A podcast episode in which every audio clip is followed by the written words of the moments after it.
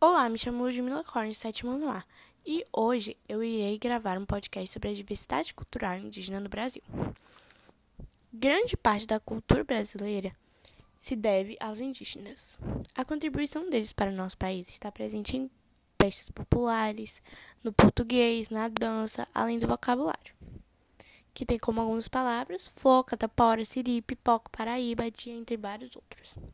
Na culinária, o Brasil também deve muito aos índios pelo feijão, milho, mandioca, paçoca e vários outros também.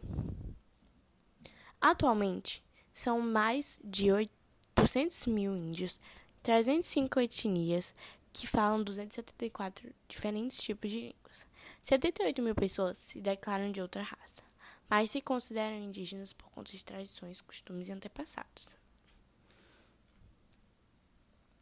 Os povos indígenas no Brasil e no mundo têm procurado jeitos de valorizar e fortalecer suas línguas. Um desses jeitos é através da escola. Antes de conquistarem o direito de criar suas próprias escolas nas aldeias e de ensinar as suas línguas, os povos indígenas por muito tempo foram obrigados a falar o português. Preservar a cultura indígena é reconhecer a contribuição do índio na formação dos diversos aspectos da vida nacional. Compete à União demarcar as terras, proteger e fazer respeitar todos os bens indígenas.